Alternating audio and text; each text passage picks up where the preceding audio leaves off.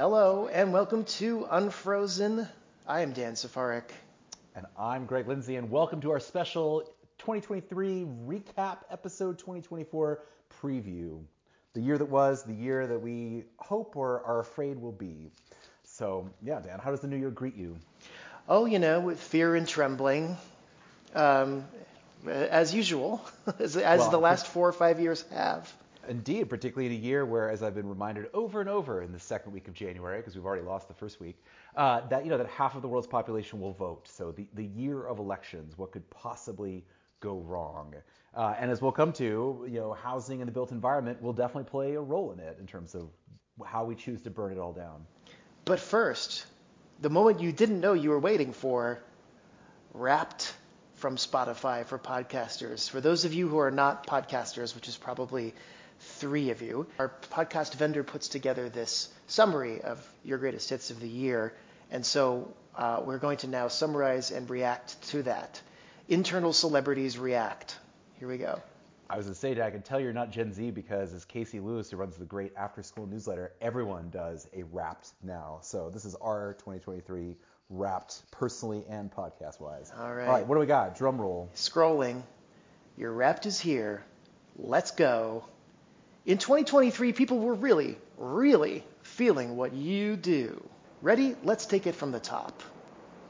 Speaking of top, your top episode was, and this is great because it's over like a nice funky sort of Memphis style eighties video game, you know, screensaver background.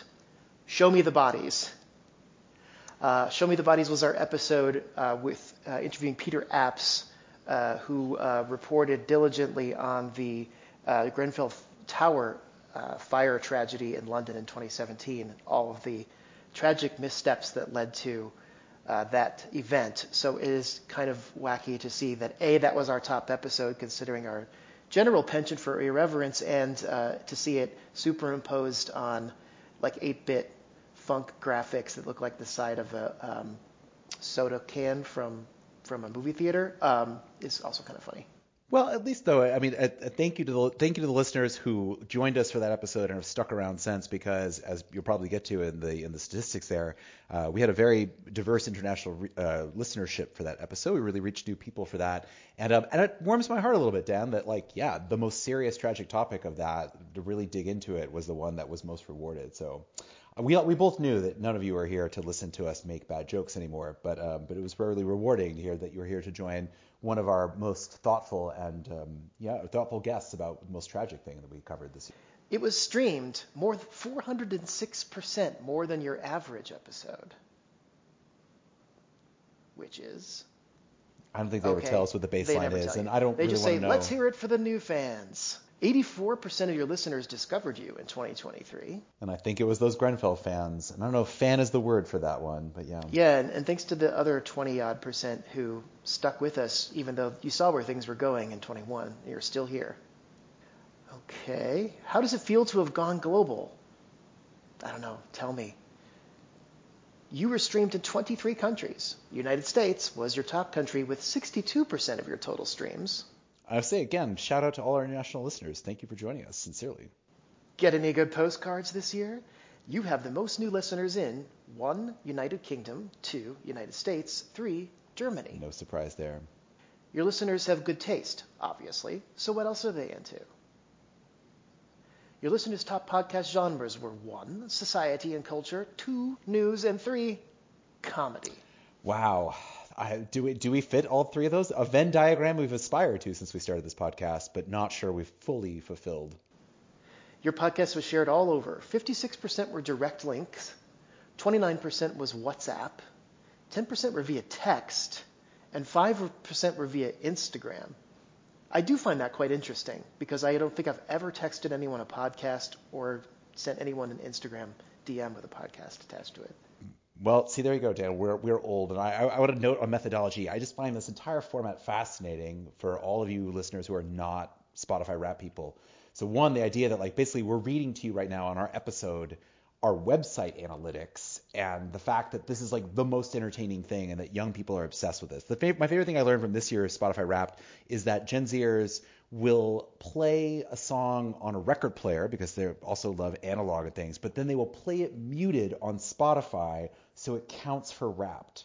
So the quantification of musical taste goes on, and like, and here we are. We are enjoying the analytics of our sharing dynamics, and the fact that this is presented as like the year capping entertainment thing is fascinating to me. What this says about, I don't know, the way we live now, Dan.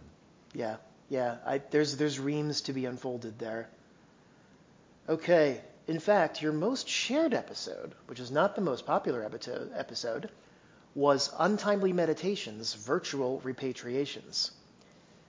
That was our interview, uh, well, two, actually sort of a double double feature interview, uh, where we were talking to two of the pavilion representatives uh, at the Venice Biennale.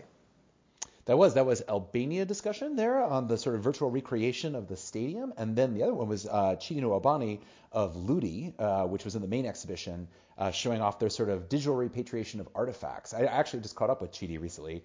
Um, I won't blow his cover on plans, but he's actually rolling out uh, plans in the works to democratize it, so you too can take your iPhone, LiDAR scan artifacts in your neighborhood, and digitally repatriate them to where they belong. So. Uh, look forward to showing up in popular museums soon in ski masks and seeing what happens. As Chidi pointed out, as he was looking into this, uh, in Britain, our museum guards aren't armed. I was like, yeah, that's a that's a big difference between American museums and the British Museum. So let's hope this doesn't end poorly. But I'm glad to see that uh, the viewers still come back to us for Biennale content. Indeed. I think the name recognition probably had something to do with the sharing, but still, that's very cool. Are you a gardener? Oh boy, I feel a good joke coming on. Because your podcast sounds some nice growth this year. More than twenty percent listeners and fifty-seven percent followers. So when you start at the bottom, folks, the only way is up. If there's one thing that Dan and I have learned as journalists, it's uh, you know, percentage growth can be high when your baseline numbers are low. All right, can't forget to give a shout out to your biggest fan. You're a top ten podcast for sixty-seven fans. God bless you. The Magnificent sixty-seven. The Magnificent sixty-seven. You're a top five podcast for forty fans. Drum roll, please. It literally says that. You're the number one podcast for fourteen fans. Let's see. How many people are in my family? Uh... Yeah, that's probably four or five of them right there. I would say, serious, in all seriousness, if you can, if you are listening to this right now and can justify that you are one of our top fans, you can show us counter, counter, countervailing uh, evidence from your own Spotify Wrapped. Dan and I will send you some sort of merch. We will make unfrozen merch and send it to you. So we will we will create we will create we will create merch time. And drop ship something from Temu for you. I promise. So yes, it will be bespoke as F. Absolutely, but yeah, you know where to find us. Reach out. So God bless you. Magnificent Fortnite. Thank you. Our top fans listen to us two point two times more than your other listeners. seventy-one percent joined for the first time this year, and let's zoom out a bit. What a year is the conclusion. And then some more eight-bit graphics, uh, sixty-seven fans, top five, forty fans, top podcast, fourteen fans. eight-bit okay, graphics. Just... My culture is not your costume, kids. Like... And that is the end of Wrapped for twenty twenty-three Unfrozen. So shall we talk about what we liked about twenty twenty-three, including our own broadcasting experience, and then uh, pivot to twenty twenty-four? Yeah, well, what we liked in twenty twenty-three, I don't know. It's a good question. What we liked, being back at the Biennale, being back at the preview was good times, like taking it back to where it all began. We finally got back there. That was a, a highlight for me. Um, um, I also enjoyed, we'll get to this for twenty twenty-four, I enjoyed having on uh, Andreea Ion Cojocaru and my friend Nick Kauffman to discuss metaverse and applications of that. So we'll come back to that in twenty-four because it's totally going to happen this year. It's totally going to happen. Yeah, it's so happening. Absolutely. I, I'll, I'll shout out two before we move on to twenty-four. I really enjoyed from the spring the Atlas of Space Rocket Launch Sites. Ah, yes. That was a. It's funny. I, Geoff Manaugh, if you're if you're one of our listeners, shout out because it was it was struck me as such a classic like building blog kind of thing. Like let's take all of these space drones and discuss like ur, like urban typologies or non-urban typologies. So that one really stood out to me. And then you know the Trespass series we just had was great, of course.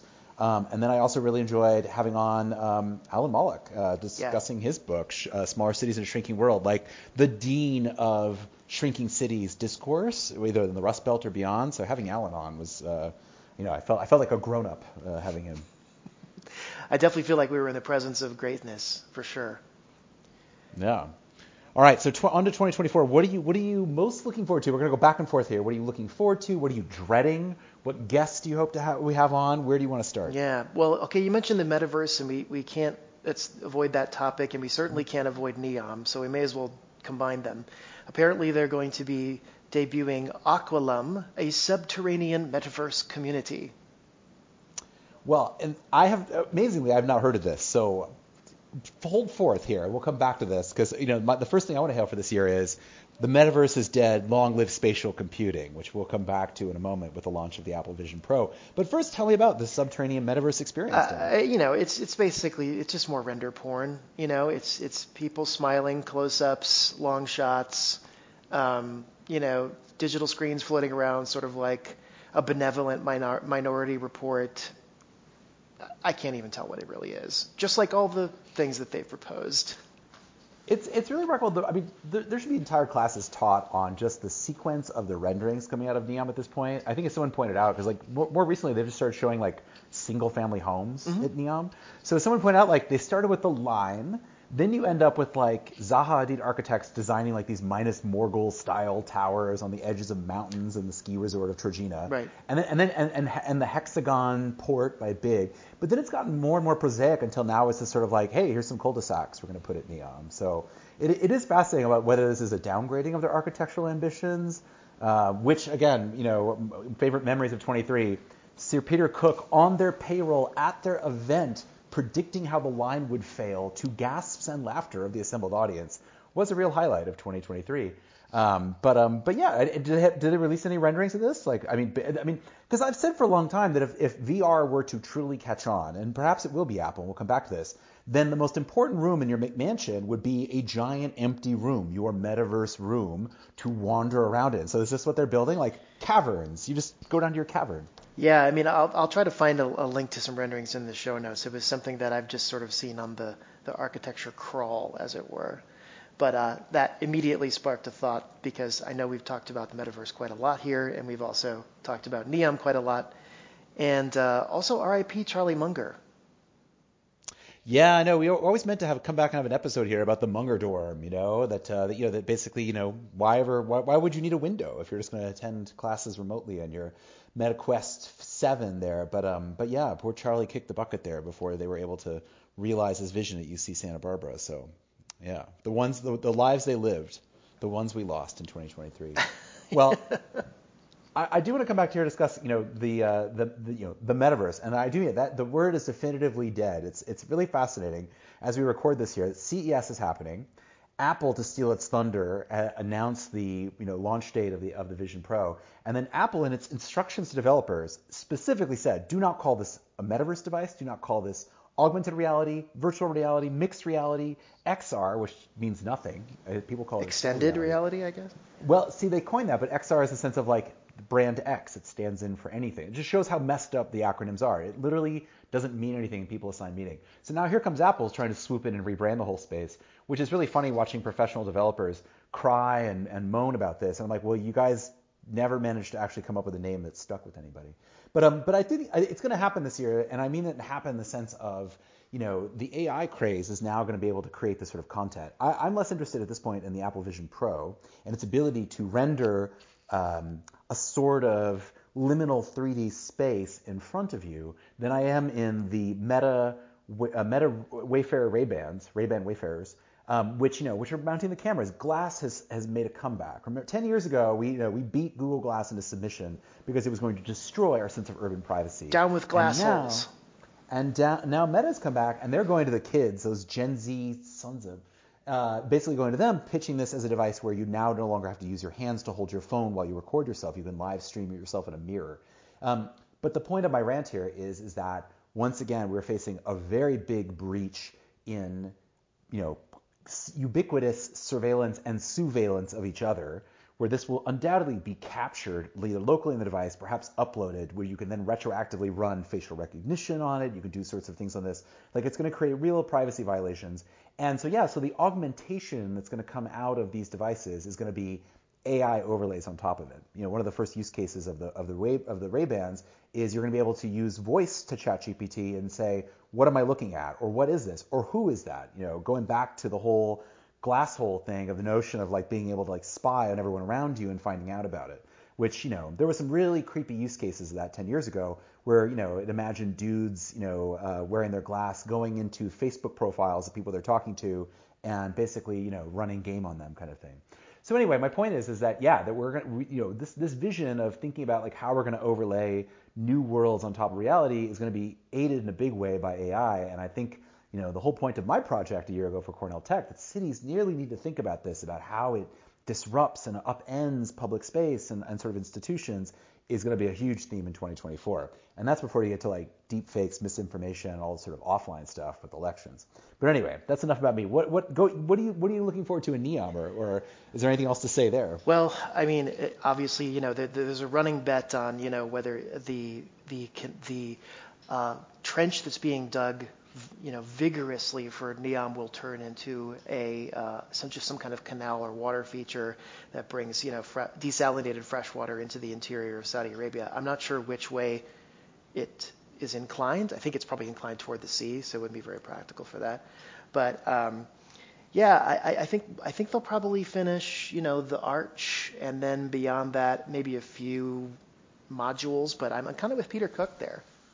The Saud- the Saudis are happening. It's real. They are the biggest source of money in the world. The public the public investment fund P I F, which is backing all this, which is personally controlled by the Crown Prince, outspend every other sovereign wealth fund in the world. Everybody who wants cheap money in the world in an era of high interest rates is making the trip to Riyadh to basically, with their hat in hand, asking for money there. So, you know, this idea that like, you know, that that any of us can really look away from Saudi or say, or, oh, you know, Jamal Khashoggi, what, what the assassination of him was so horrible, I think is is looking in the rearview mirror at this point, um, which is not to diminish the horror of that crime. To me, the larger question for architects is, is do you really believe this is going to work? And I don't mean architecturally work in the sense of, you know, can you make a vertical city? Like, do are you actually, in your own mind, in your own heart, truly participating in the transition of the society to a more open one that is a participant in a post-oil, post-climate change society, or are you taking the money and running?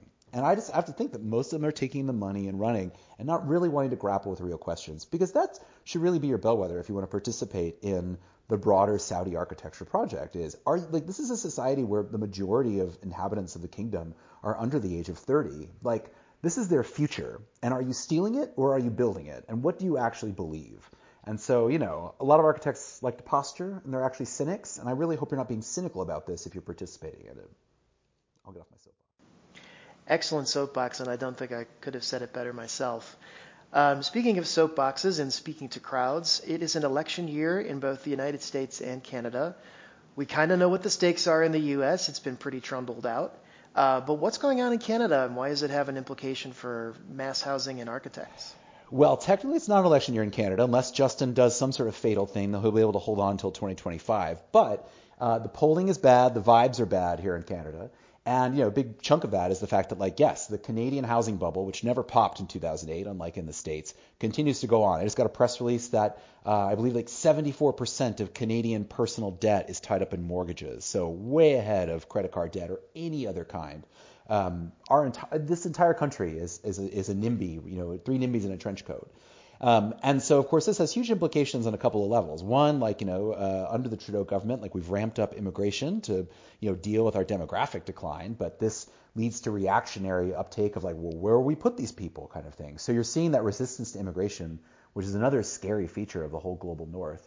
And then two, and this is the thing that's really unique here, is that Canada is the only country in the G seven, or maybe we'll just say, like, the global north, the global, the global northwest, Um, where young people are trending towards the Conservative Party versus sort of your no your your center-left parties. And the reason for that is Pierre Poilievre, who runs who's the head of the Conservatives, has figured out that the Liberals have completely screwed up housing policy and that their tiny neoliberal band-aids on it haven't worked, and has somehow positioned himself as, we're going to build housing for you. I don't think any of us really believe that. Uh, and by us, I mean people who pay attention closely to it.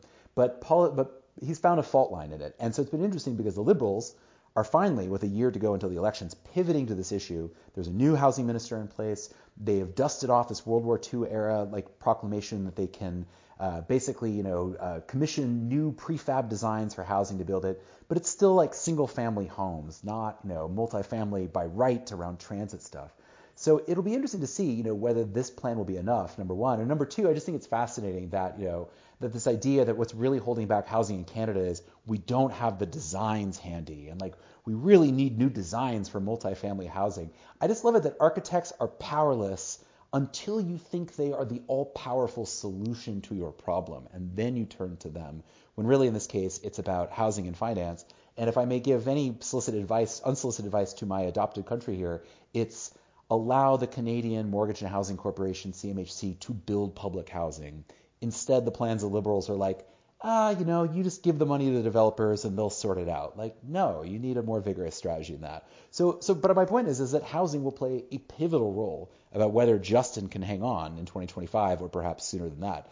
And it'll be interesting to see where housing comes into the United States. Obviously, the vibe session, which appears to be finally relenting here now that interest rates are going to fall. twenty twenty-four is shaping up to be a really good vibes year in the American real estate industry. Once rates come down, we'll see about all the office debt. That's something I'm paying attention to.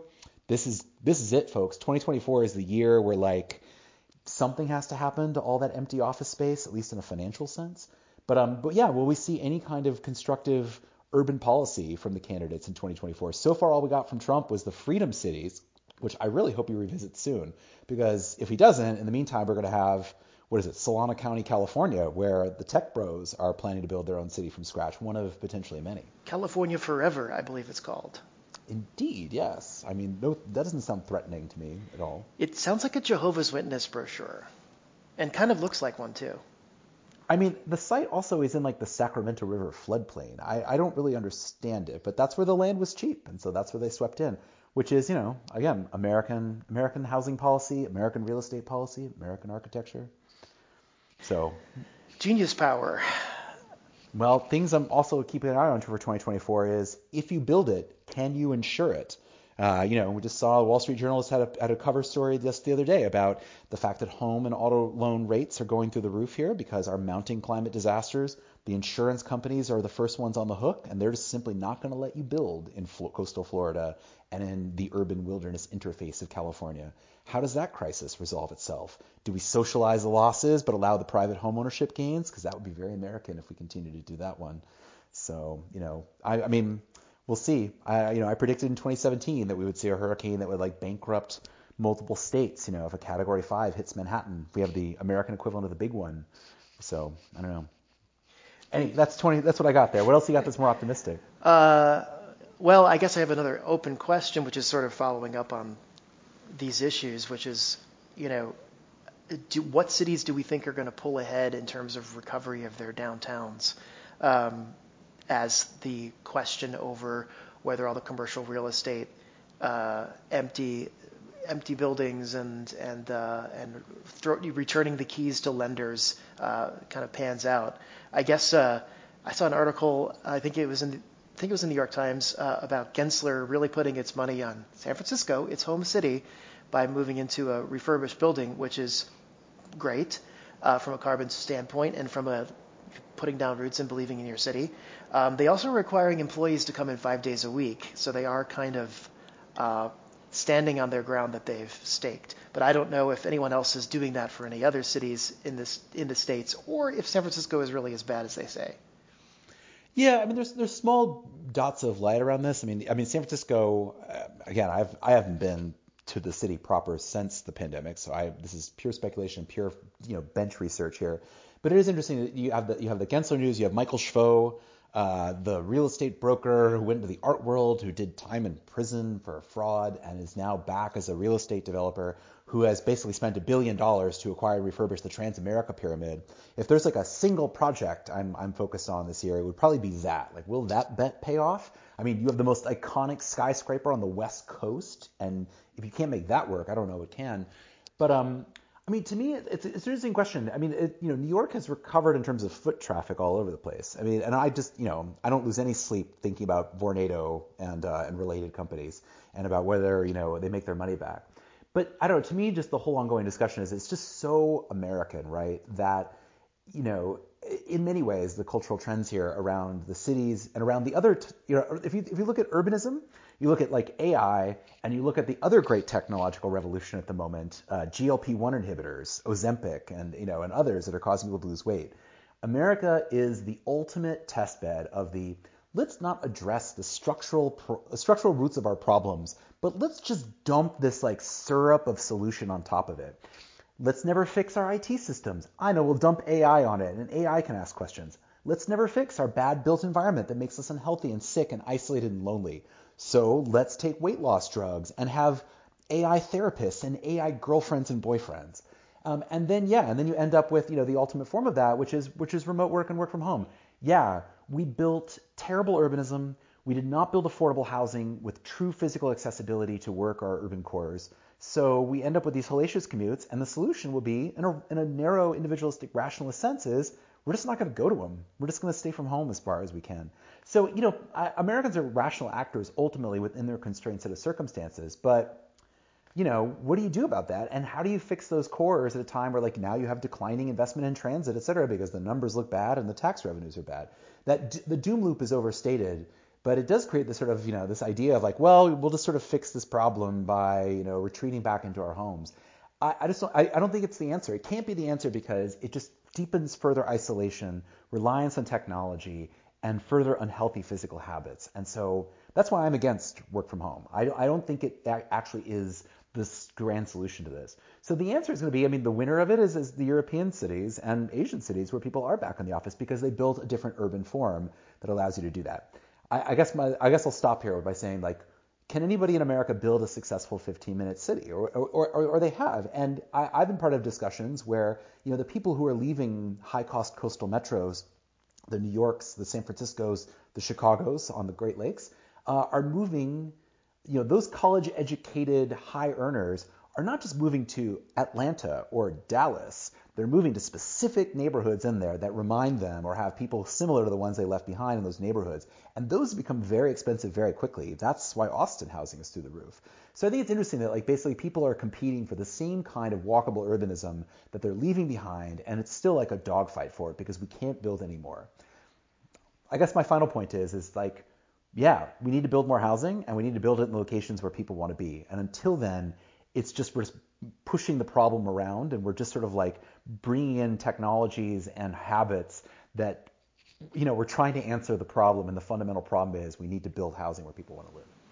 And I'm happy to put in on, on the tail of that a replug for your collaborators, uh, James Sanders et al. And Woods Baggett on their Renewing the Dream book, uh, which is going to be uh, subject of a book talk uh, at the Skyscraper Museum uh, in New York on the twenty-third. Um, They had some pretty practical sounding ideas for how we could solve some of these intransigent problems, you know, in the Sun Belt, where, you know, the city of Los Angeles has twenty-five square miles of just plain old surface parking, not even counting garages uh, that could be redeveloped into something like homes for one point four million people under the current zoning, not even with any adjustments. Well, and related to that, trends to look for for twenty twenty-four. I mean, you know, one thing that I've been paying attention to for a while now is, you know, uh, residential real estate and residential multifamily real estate buildings. Like, tons of investment goes into that, but there's no branded products. Like, there's no consumer branding of residential real estate. Like, arguably, like, the biggest asset class in the whole world is that. So you see several people trying to crack this problem. You've got, you know, the single family rentals, which started in the housing crisis when people buying, you know, Blackstone buying foreclosed homes. Now, basically, they're swooping in and hiring builder firms to build thousands of homes at a stretch. The Wall Street Journal also covered this just recently, too. Like, the rise of commission-from-scratch neighborhoods by big institutional investors. You also have cul-de-sac, which has been praised up and down. Of, you know, Ryan Johnson, who is part of the part of the Open Door team, where they're trying to build branded real estate in Tempe, Arizona as their first neighborhood. So basically they're going to try to launch one in Denver. They've got options in other real estate areas. This idea that, like, you know, cul-de-sac is a brand of a sort of walkable urbanism that, you know, you raise money to own the property, and cul-de-sac is like the tech and the branding on top. And the other person who's trying to do the exact same thing, Adam Neumann, like, you know, Business Insider finally got some access to Flow, which, as it turns out, is not like, you know, some crazy technological play. It's Adam trying to figure out like how to smooth down the edges of multifamily housing to make it better and make it, you know, somewhat more scalable in terms of like slapping the name and making it a desirable brand. You want to, like, if you have a choice between a random apartment and Flow, maybe you go stay in a Flow building. So it'll be interesting to see if we start to see like these archipelagos of, of residential real estate, the same way you see hotel chains or any other kinds of brands that supposedly say, you know, I'm a person of taste, et cetera. So that makes me semi-optimistic in the sense that at least it toots the horn of multifamily housing, but also a little bit uh, freaked out because it's kind of like, I already think, feel like, you know, with the, with the with the rise of lifestyle centers and things like that, we're a little too close to living above a P F Chang's, uh, you know, in in the big box uh, uh, re- reconfigurations of the world. Imagine the smells. Well, you know, I mean, you say that, but like that's, you know, I mean, huge opportunities there.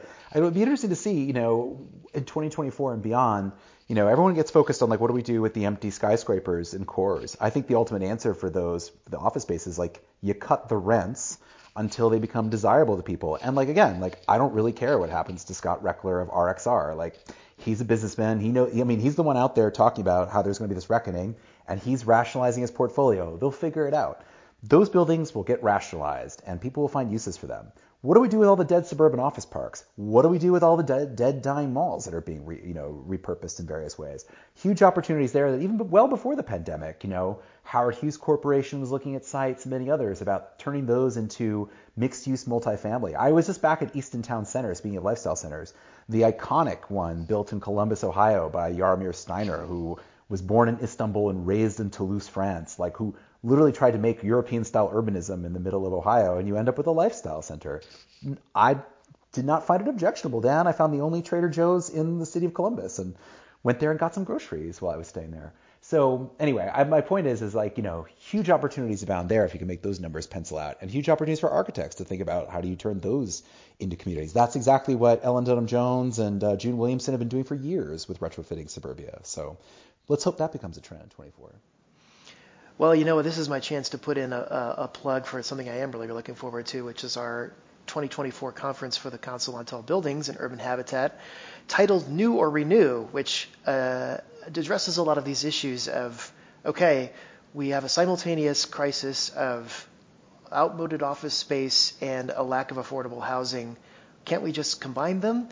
Well, of course, it's not that simple, but There's a there's a huge uh, huge movement now, including uh, under legislation in the city of London, where it will take place, um, where by twenty forty developers will have to consider have to prove to the city that they have considered the implications of demolishing, or rather of uh, renovating the building before they can be given a permit to demolish it, at least over a certain size, certain amount of square footage. Uh, I will also point out that the ancillary Uh, location of that conference is Paris, and it will be during Fashion Week, and I just cannot predict how that's going to turn out. Well, hotel rates will be two thousand dollars a night, so first off, good luck with that, for, you know, uh, fellow conference goers in that one too. I, I look, I look forward to. Uh, I mean, you know, the intersection of, of fashion and, and architecture is a profound one. I mean, I still am amused that basically, literally everybody I know who was a baby ram at O M A at the time of projects for Prada in like two thousand, two thousand one still exclusively wear Prada to this day. I won't name any names, but you know who you are. Um, but if we're speaking, we're going to plug each other for conferences and events. So I got I got three to talk about so far. So, you know, for those of you who are in like the D C Baltimore area and want to hear me talk even faster on caffeine, uh, February twenty-second, I will be in conversation with the president of the University of Maryland, Baltimore, on why cities are not over, why they are not so over, and why we are so back. So I'll hold forth on that. Uh, if you are in Austin, Texas for South by Southwest, I'm making my inaugural trip this year. Pray for me. Uh, I'm part of a session there on how we use augmented reality for civic good. I'll be there with the with the uh, in situ crew um, and the former chief design officer of Denver and the former uh, head of D O B for Washington, D C So we're going to talk about how cities can use some of these tools, and I think that'll be fun. Uh, and then finally, um, yeah, I'll be at Smart City Expo U S A in New York on May twenty-second. Uh, doing a sort of final discussion of my Cornell Tech project there and sort of like how cities should be thinking about disruptive technologies in general and not just being like, oh, startups, come here and do whatever you want. More the notion of the how do we, you know, how do we proactively, you know, evaluate the risks and justify them? And again, it's interesting to see cities get slightly ahead in the cycle when it comes to A I, but man, it's like, you know, Governor Hochul in New York just sort of being like, hey, come do whatever you want here. Like the, the logic of economic growth. I, I get into discussions about this with my girlfriend about this, where I point out that like, you know, that like the E U in particular is in a very difficult spot because the E U, which has passed the first comprehensive regulation for artificial intelligence, you know, regu- you know, restricting it in a meaningful way. The same people who passed that law then in the next breath get into a whole conversation about like, well, why don't we have a trillion dollar A I firm here? You know, and then when she points out like, well, you don't need one. I'm like, well, you do need one if in fact that the, the market caps of the Magnificent Seven, which is, you know, Apple and Meta and Amazon and NVIDIA and the others, is greater than the stock exchanges of the U K, Canada, and Japan combined. Tech is the source of your retirement. Tech is the source of how your people don't like overthrow you violently in revolution. And so we're all kind of stuck in this bind here where we're all A I now. So anyway, my final note there for twenty twenty-four is, is that I hope to present soon uh, some of the projects that I was working on at the end of the year in twenty-three on how architecture and engineering should be thinking about that. I want to give a special shout out to the Center for Architecture, you know, A I A New York, which had an amazing symposium at the end of December uh, on sort of A I in practice with a keynote virtually by Patrick Schumacher, um, you know, who to his credit was kind of, you know, talking about how silly a lot of the current generative A I tools are. Um, but a lot of the stuff that sort of came out there was about, you know, some of the discussion around, um, yeah, that, you know, that you can, you don't need a partner or a principal or even an associate with these tools. You can get even more junior staffers and put them in front of these tools for thirteen hours. And by the end, they can actually have some interesting prototypes. So, you know, these questions around the de-skilling of labor, I think, is interesting. And with that, I'll plug one of our upcoming guests here, Rob Otani of Thornton Tomasetti and Associates. Uh, Rob is, you know, the guru and this sort of stuff and is working on a very interesting project to create a digital twin, not of infrastructure, but a digital twin of one of the leading experts in the firm, a human digital twin. So we'll have him on in a bit to talk about that. Not not this week, but soon. So um, yeah, some fascinating stuff there. All right, well, final note there, Dan, before we go then. Any any other guests you want to have? Who's on your wish list for guests this year? My wish list is uh, perennial uh, in that I've probably stated this several times, but some of the other people who are edgelord ruling the, uh, the, the, the universe, uh, you know, I would still like to get them on the shows, even if we have to mask their identity. Hustle Architect. Hustle Architect. Hustle Architect, if you're listening, we'd love to have you on, in character, of the, course. The bat signal is on. It's been on for three years. It's still on. Uh, Boys Firm, Dank Lloyd Wright. Those who will call out the, the many, many hypocrisies that are rife in this little industry we cover. Um, yeah, I want to see how the Venn diagram plays out. I don't know who we would get to interview, who would speak on record for this, but there's a Venn diagram that's forming between the plagiarism scandal uh, in academia, the uh, leaked, or I should say uh, re- unredacted list of Epstein clients, and the shitty architecture men list, which has, I guess, disappeared in, in, in practical fact, but it still lives on in hearts and minds. It did disappear. I mean, the, yes, the uh, for those who are unaware, during the Me Too movement's heyday, I think in twenty fifteen, there was two lists that are seared in my mind forever as G DOCs, the shitty media men list, knew many people on that list, and then the shitty architecture men list, which was like staring into the sun in terms of some of the very anonymous allegations, which we will not repeat here because I do not feel like slandering anyone. Um, but yeah, that was bracing. And you're right, it'll be interesting to see how that intersects. As a final note on that one, as we discuss this, you know, Bill Ackman, the hedge fund billionaire, is probably writing another five thousand word screen on X, uh, basically insisting that Neri Oxman, his wife, is not a public figure. And if you ever wondered how marginalized architects were, the fact that a billionaire could loudly insist that his wife, who has had a solo show at MoMA and has been on the cover of Fast Company, Time, I think, and a bunch of other magazines, is not a public figure. So, you know, there you go, architects. Enjoy your privacy through obscurity, because he can argue that with a straight face. Um, it's only been challenged so far, I think, by like Alexandra Lang and a couple others on Twitter. Amanda, Amanda, Amanda Colson-Hurley. Thank you, Amanda, for that. I think you just named two, two or three more people we'd love to have on the show. No, absolutely. Very nice. Well, I can't wait to have them on and get started to another season here. So, yeah, it's uh, I don't know. It's gonna be uh, it's gonna be a year. It's going to be a year, Greg. And here's to uh, happy twenty twenty-four for all of us and all of our listeners as we labor in obscurity as non-public figures.